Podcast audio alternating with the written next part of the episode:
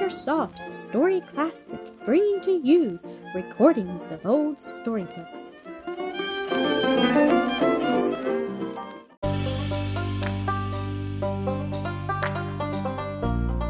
The Thorn in the Nest, Episode 13.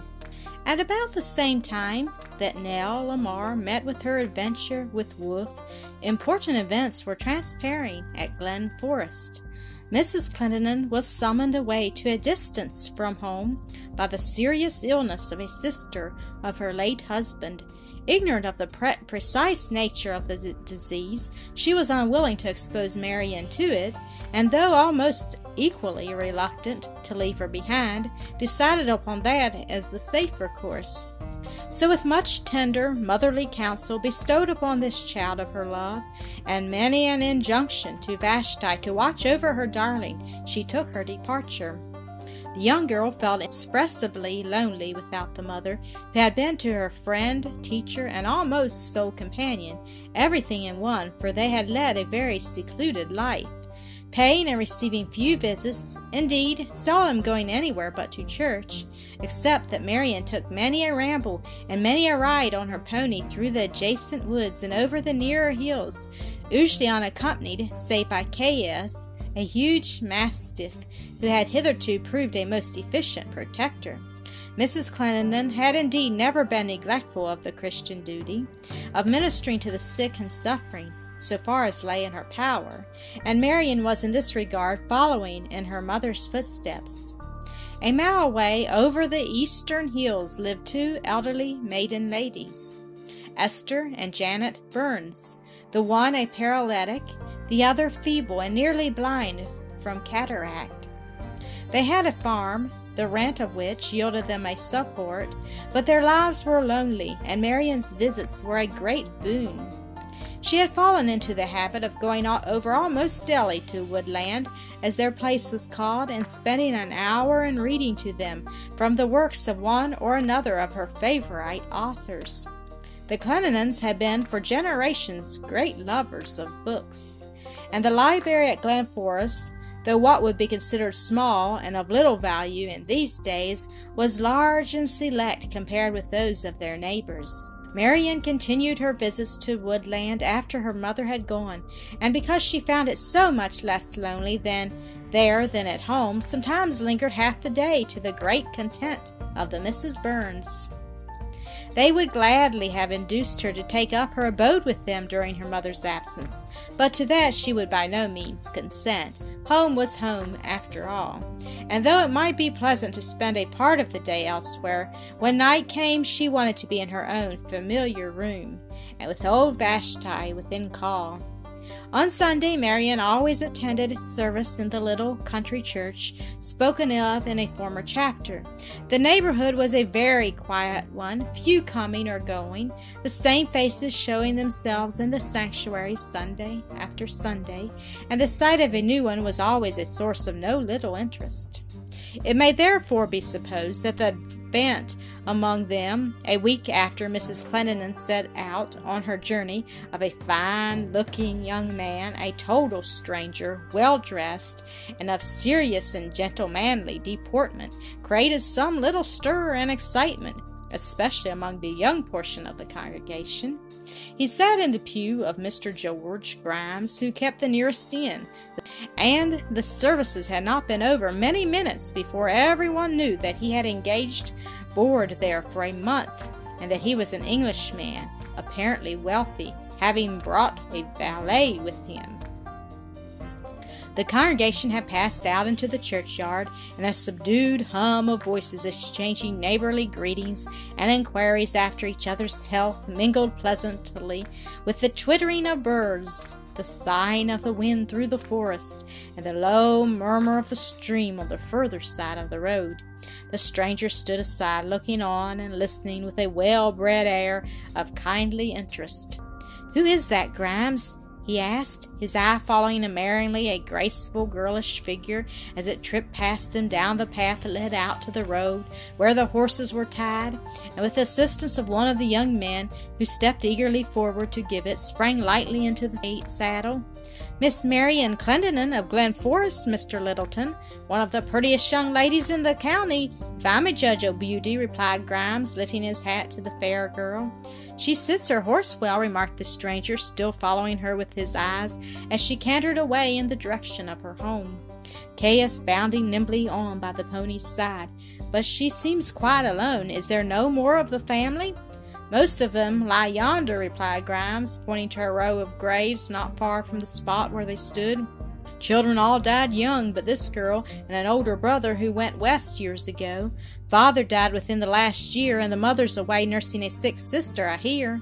Littleton seemed interested, asked several more questions, walked over to the graves, and carefully read the inscriptions on the tombstones. Grimes standing by his side and going on with much garrulity to tell all he knew uh, or had ever heard of the family, and that was not a little, for he was a great gatherer and retailer of news, for which few had better opportunities. He spoke of the late Mr. Clendenin as a man of singularly secluded habits, upright and honest in all his dealings, but strangely averse to the society of his kind. And I suppose, he added, that's what has kept his wife and daughter pretty much shut up at home. At any rate, the girl's never seen at a corn husking or quilting or any sort of merrymaking, and the young fellows never get a chance to wait on her. And the only place she does go to is Woodland, to read to those poor sickly old ladies, but she's there every day, I'm told. She is then of a literary turn, this young heroine of yours? sneered the stranger interrogatively. That's just what she is, sir. So I've heard good on good authority they're a bookish family. And as they rode homeward, Grimes went on to expatiate at length upon Marian's reputed literary tastes and acquirements. You're a good trumpeter, remarked Littleton. Pray tell me, are the Clendenins wealthy? Glen Forest is a valuable place, and there's only the two of them, as I told you, after the mother dies. And the son doesn't get it all, as is usually the way with us? No, and I dare, dare say there's money laid by, too. The next afternoon, Marian, reading to her friends in the wide, cool porch that ran along the front of the house at Woodland, saw a horseman coming leisurely along the road. As looking up from her book, she sent a casual glance in that direction. It is the English gentleman, she said in a low tone as he drew rein at the gate. It was long since either Esther or Janet Burns had been able to go to church, and Monday's visit from Marian was anticipated with even more than ordinary eagerness because of the detailed account she would bring of all she had seen and heard the previous day. Of course, she had not on this occasion omitted to mention the stranger in Grimes's pew. Where, my dear? asked purblind Janet, straining her eyes in a vain effort to see him. Is he riding? I surely heard horses' hoofs. Yes, and he is alighting at the gate, said her sister. What can he want here? Marian, child, will you call Kitty to see what he wishes? I's here, missus, the girl answered for herself, coming around the corner of the house. What do you want, saw?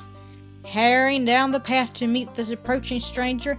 I'm very thirsty and would be thankful for a glass of milk or cold water, my good woman, he answered, lifting his hat to the ladies. At that, Miss Janet stepped forward and hospitably invited him to come in and rest himself for a little, remarking that the day was very sultry, and he must have found the heat of the sun very oppressive. I have indeed, madam, he said, accepting the offered kindness with alacrity and stealing a glance of mingled curiosity and admiration at the fresh, blooming face of the young girl guest.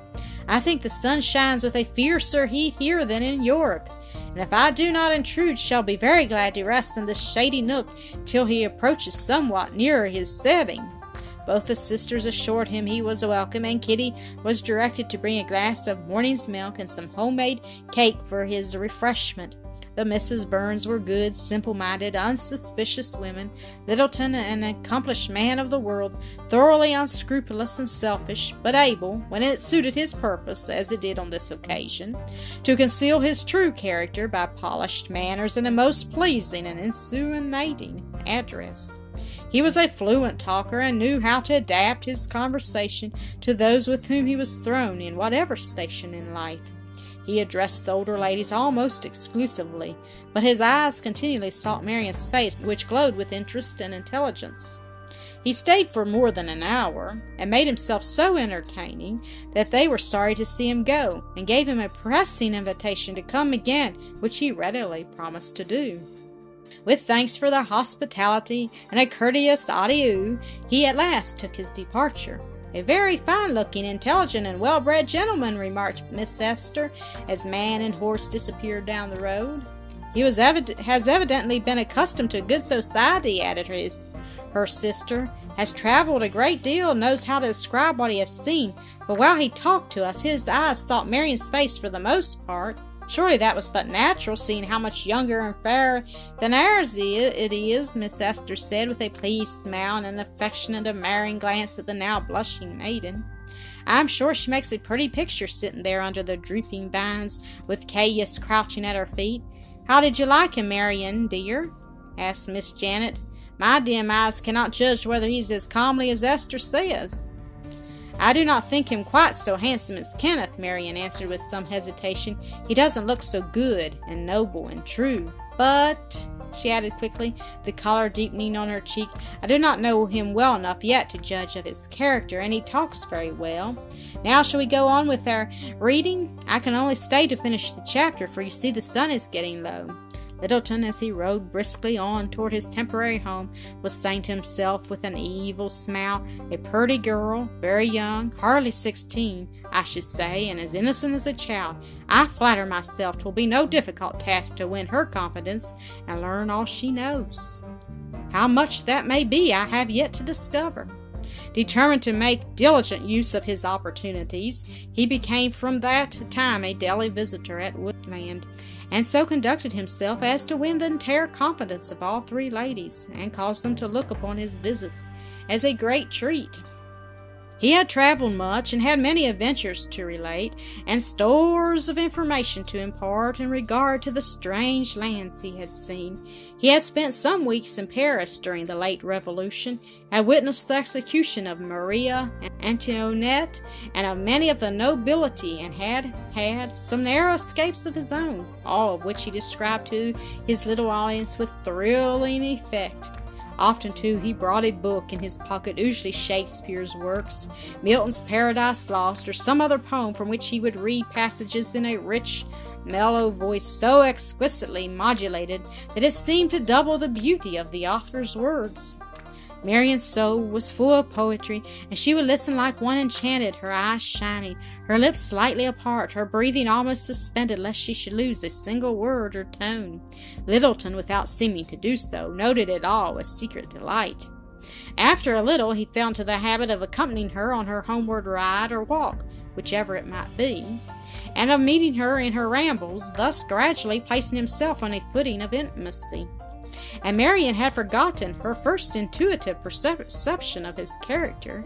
His charms of person and manner had come to exert a strange fascination over her. She thought of neither the past nor the future when he was by her side, but lived only in the blissful present while he saw and exulted in his power. He made no open declaration of love, but when they were alone in the silent woods, it breathed in every look and tone, filling the innocent girlish heart with a strange, exquisite, tremulous happiness. Caius, always by her side or crouching at her feet, was the sole witness of these interviews, and Marian could not bring herself to speak of them even uh, to her two old friends, who in their gallousness had no thought of harm to her from the daily travels of which they were cognizant. Sometimes Littleton drew her on to talk of herself, her home, her absent brother, and asked many questions in regard to him, which Marian answered readily because it was a pleasure to speak of Kenneth. She was eager in his praise. She would have delighted to show him to her new friend. You and he were both born at Glen Forest? Littleton one day remarked inquiringly. No, only I, Marian said, a slightly troubled look coming into her eyes. I and the brothers and sisters who died very young. Kenneth is many years older, and it was when he was a babe that my parents came here to live.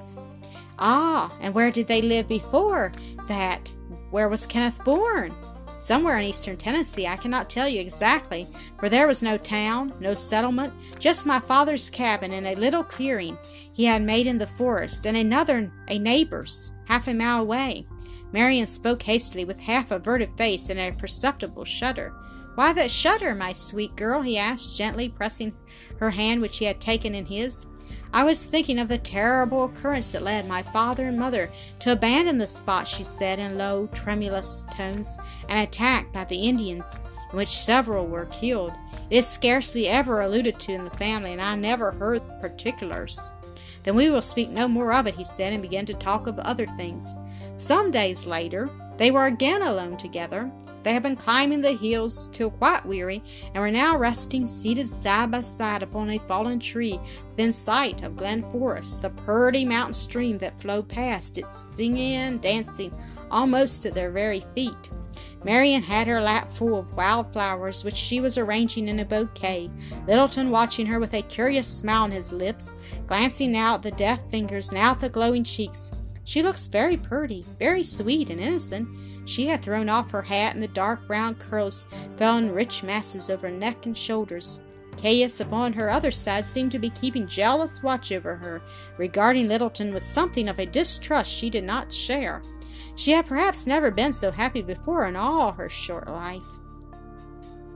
Neither had spoken for several minutes when Littleton, leaning over, said softly, Do you know, pretty one, that I leave you today? Marian dropped her flowers and looked up with a start, her cheek paling and her eyes filling with tears. Shall you be sorry to see me go? he asked tenderly, taking her hand and pressing it to his lips. Her eyes fell, her lip quivered. One bright drop rolled quickly down her cheek. It was a rude awakening from her blissful dream. Oh, why did you come at all? she sobbed. If you must go away again, and so soon. She did not see his exultant smile. Why, you know I must go, he said, since my home is not here, but I am very glad I came, as otherwise I should never have known you.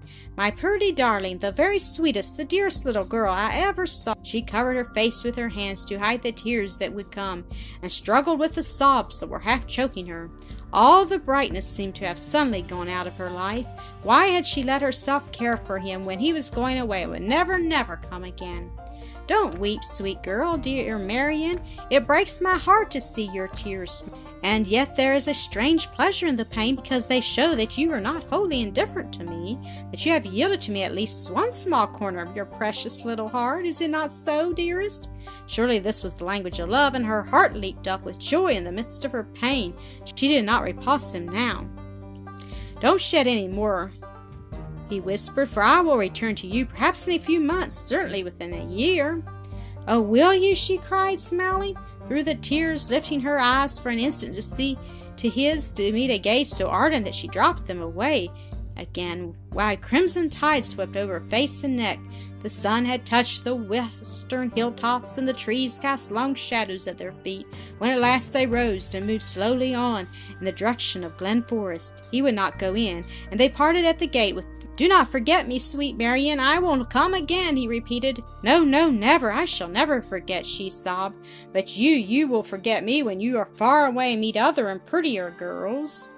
I've seen thousands, but never one half so lovely or half so sweet, he whispered, as far as the last time he he was gone, hidden from her by the windings of the road, and Marian hurried up the path to the house, sat down on the porch step, and with her arms around the neck of her faithful dog, her cheek resting on his head, wept as if her heart would break him.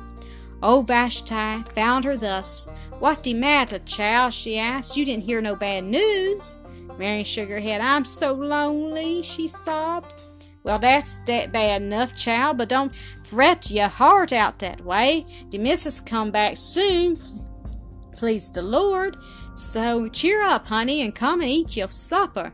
I's cooked a chicken and made some of those muffins you so fond of. But Marian was destined to be more lonely still. Sad news reached Glen Forest the next morning, just as she was preparing to pay her usual visit to Woodland. Miss Janet, in her blindness, had missed her footing at the top of the stairs and fallen down the whole flight, striking her head with such force that she was taken up insensible and in a few minutes had ceased to breathe. The shock of the terrible accident brought a second stroke of paralysis upon the bereaved sister, and in a few days they were lying side by side in the little churchyard. They had been lovely and pleasant in their lives, and in death were not divided. Thank you for listening to another episode of Acre Soft Story Classic.